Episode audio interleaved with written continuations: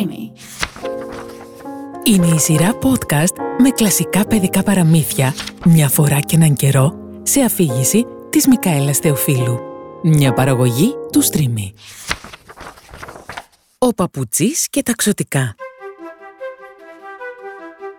Μια φορά και έναν καιρό ήταν ένας παπουτσής, εργατικός και πολύ καλός τεχνίτης, αλλά πολύ φτωχός. Η καιρή ήταν δύσκολη και παρότι δούλευε όλη μέρα δεν μπορούσε να τα βγάλει πέρα. Με πολύ κόπο έβγαζε το ψωμί του. Ό,τι κέρδιζε το ξόδευε για την οικογένειά του και τις περισσότερες φορές δεν του περίσευαν χρήματα ούτε για να αγοράσει καινούρια δέρματα. Ένα βράδυ είχε αγοράσει δέρμα που του έφτανε ίσα ίσα για να φτιάξει ένα ζευγάρι παπούτσια. Έκοψε λοιπόν πολύ προσεκτικά τα κομμάτια, τα άπλωσε πάνω στον πάγκο, πέρασε και κλωστή στις βελόνες του για να είναι έτοιμα για ράψιμο το πρωί που έχει καλύτερο φως. Καθώς λοιπόν έκλεινε τα εξώφυλλα της βιτρίνας του αναστέναξε. «Αχ, μπορεί να μην ξαναφτιάξω άλλο ζευγάρι παπούτσια. Όταν πουλήσω αυτά εδώ θα πρέπει να δώσω όλα τα χρήματα για φαγητό και δεν θα μείνει τίποτα για δέρμα. Πω πω, τι θα κάνω» Έπειτα ξάπλωσε στο κρεβάτι του με ήσυχη και καθαρή τη συνείδησή του και αποκοιμήθηκε βαθιά. Το επόμενο πρωί ξύπνησε με βαριά καρδιά, έκανε την προσευχή του και πήγε να πιάσει δουλειά στον πάγκο του. Αντί όμως για τα δερμάτινα κομμάτια, βρήκε να τον περιμένει ένα υπέροχο ζευγάρι παπούτσια. Ο φτωχός παπουτσής τα έχασε. Δεν μπορούσε να καταλάβει πώς έγινε αυτό το θαύμα. Πήρε στα χέρια του τα παπούτσια και τα εξέτασε προσεκτικά. Ήταν αραμένα με λεπτότητα και μεγάλη τέχνη. Καμιά βελονιά δεν ξέφευγε από τη θέση της. Σίγουρα ήταν δουλειά ενός εξαιρετικού τεχνίτη. Μην ξέροντας τι άλλο να κάνει, ο παπουτσής έβαλε τα παπούτσια στη βιτρίνα. Ακόμη να ρωτιόταν ποιος μπορεί να τα είχε φτιάξει όταν άνοιξε η πόρτα και μπήκε μέσα ένας πλούσιος ηλικιωμένος κύριος. Μόλις είδε τα ωραία παπούτσια, του άρεσαν πολύ και ήθελε να τα αγοράσει. Τόσο πολύ του άρεσαν που έδωσε στον παπουτσί πολύ περισσότερα χρήματα από όσα είχε πληρωθεί ποτέ του. Με τα χρήματα εκείνα, ο φτωχός παπουτσί μπόρεσε να αγοράσει δέρμα για δύο ζευγάρια παπούτσια, αλλά και φαγητό για την οικογένειά του. Το ίδιο βράδυ, ο παπουτσής έκατσε πάλι στον πάγκο του και έκοψε για δυο ζευγάρια παπούτσια από το καινούριο δέρμα. Μετά άφησε τα κομμάτια απλωμένα όπως την προηγούμενη φορά, έτοιμα για να τα ράψει το πρωί. Ξύπνησε φρέσκο το άλλο πρωί και πήγε με καινούρια όρεξη να πιάσει δουλειά. Μα δεν χρειάστηκε να δουλέψει. Τα δυο ζευγάρια παπούτσια ήταν κιόλας έτοιμα πάνω στον πάγκο του, με υπέροχες καλοραμένες ραφές. Ο παπουτσής αναρωτήθηκε. «Μα ποιος μπορεί να είναι αυτός που δουλεύει τόσο γρήγορα και κάνει μάλιστα τόσο μικρές ραφές» Έβαλε και αυτά τα παπούτσια στη βιτρίνα και σε λίγη ώρα πλούσιοι άνθρωποι που δεν είχαν πατήσει ξανά στο μαγαζί του ακριβοπλήρωσαν για να τα αγοράσουν.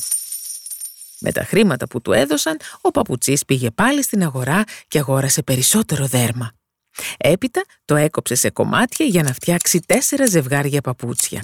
Και πάλι το άλλο πρωί, όταν ξύπνησε ο παπουτσής, βρήκε έτοιμα και τα τέσσερα ζευγάρια παπούτσια. Αυτό γινόταν κάθε μέρα, για εβδομάδες. Ο παπουτσής έβρισκε έτοιμα τα παπούτσια, τα πουλούσε και με τα λεφτά που έπαιρνε αγόραζε δέρμα για να φτιάξει ακόμα περισσότερα ζευγάρια. Έκοβε το δέρμα και το ετοίμαζε το βράδυ και το πρωί έβρισκε ομορφοφτιαγμένα τα παπούτσια. Και έτσι γρήγορα ο φτωχός παπουτσής έγινε γνωστός σε όλη την πόλη για τα καταπληκτικά του παπούτσια. Έγινε καλός νοικοκύρης και περνούσε καλά. Παράλληλα όμως τον έτρωγε και η περιέργεια. Ποιος ήταν αυτός που του έφτιαχνε τα παπούτσια; Κάποια στιγμή δεν άντεξε άλλο. Ένα βράδυ, λίγο πριν από τα Χριστούγεννα, αφού έκοψε το δέρμα για κάμποσα ζευγάρια παπούτσια, είπε στη γυναίκα του «Τι θα έλεγε αν μέναμε απόψε άγρυπνοι για να δούμε ποιος είναι αυτός που μας βοηθάει τόσο πολύ και ετοιμάζει τα παπούτσια» δέχτηκε η γυναίκα του και έμειναν λοιπόν ξύπνοι να δουν ποιοι ήταν αυτοί οι βραδινοί επισκέπτες. Κρύφτηκαν πίσω από την πόρτα και περίμεναν. Μόλις το ρολόι χτύπησε μεσάνυχτα, άκουσαν ένα μικρό τρεχαλιτό έξω από το παράθυρο. Και αμέσως μετά είδαν δύο μικρά ξυπόλυτα ανθρωπάκια να τρυπώνουν μέσα από τις γρίλες. Ύστερα πήγαν στον πάγκο του παπουτσί, έβγαλαν κάτι μικροσκοπικά εργαλεία από την τσάντα τους, πήραν τα κομμένα δέρματα και άρχισαν με τα μικροσκοπικά δαχτυλάκια τους να τρυπούν, να ράβουν και να καρφώνουν τόσο γρήγορα και επιδέξια που ο παπουτσής δεν μπορούσε να πιστέψει στα μάτια του. Πριν ξημερώσει, τρία πανέμορφα ζευγάρια παπούτσια ήταν έτοιμα πάνω στον πάγκο. Τότε τα ξωτικά μάζεψαν ήσυχα τα εργαλεία τους, τακτοποίησαν και έφυγαν όπως ακριβώς είχαν έρθει.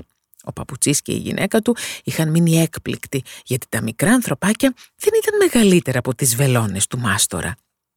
Όταν συνήλθαν από την έκπληξη, ο παπουτσής και η γυναίκα του άρχισαν να σκέφτονται πώς θα μπορούσαν να δείξουν την ευγνωμοσύνη τους αυτά τα δύο εξωτικά. Η γυναίκα του πρότεινε να τους φτιάξουν καινούρια ρούχα και παπούτσια.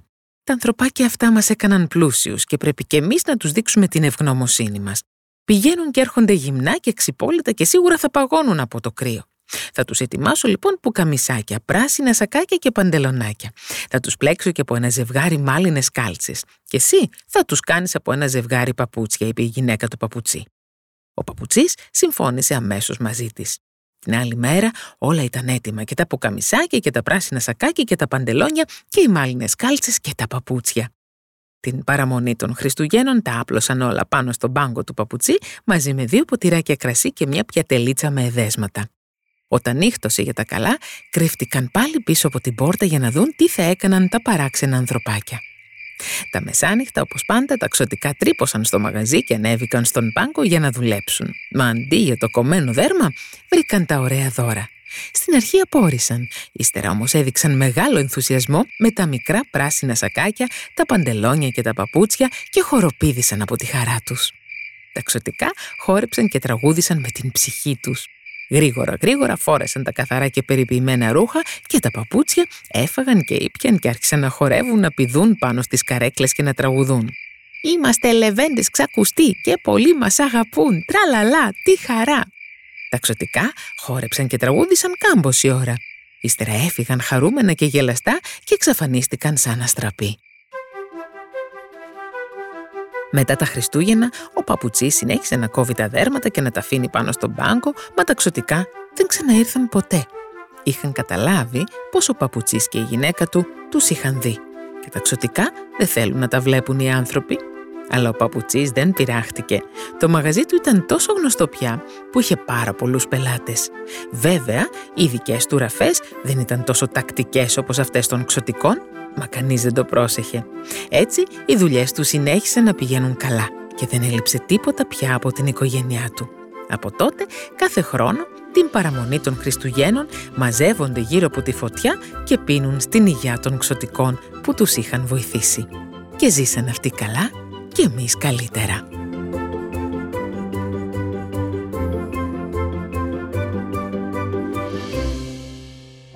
Ήταν η σειρά podcast «Μια φορά και έναν καιρό». Μια παραγωγή του Streamy.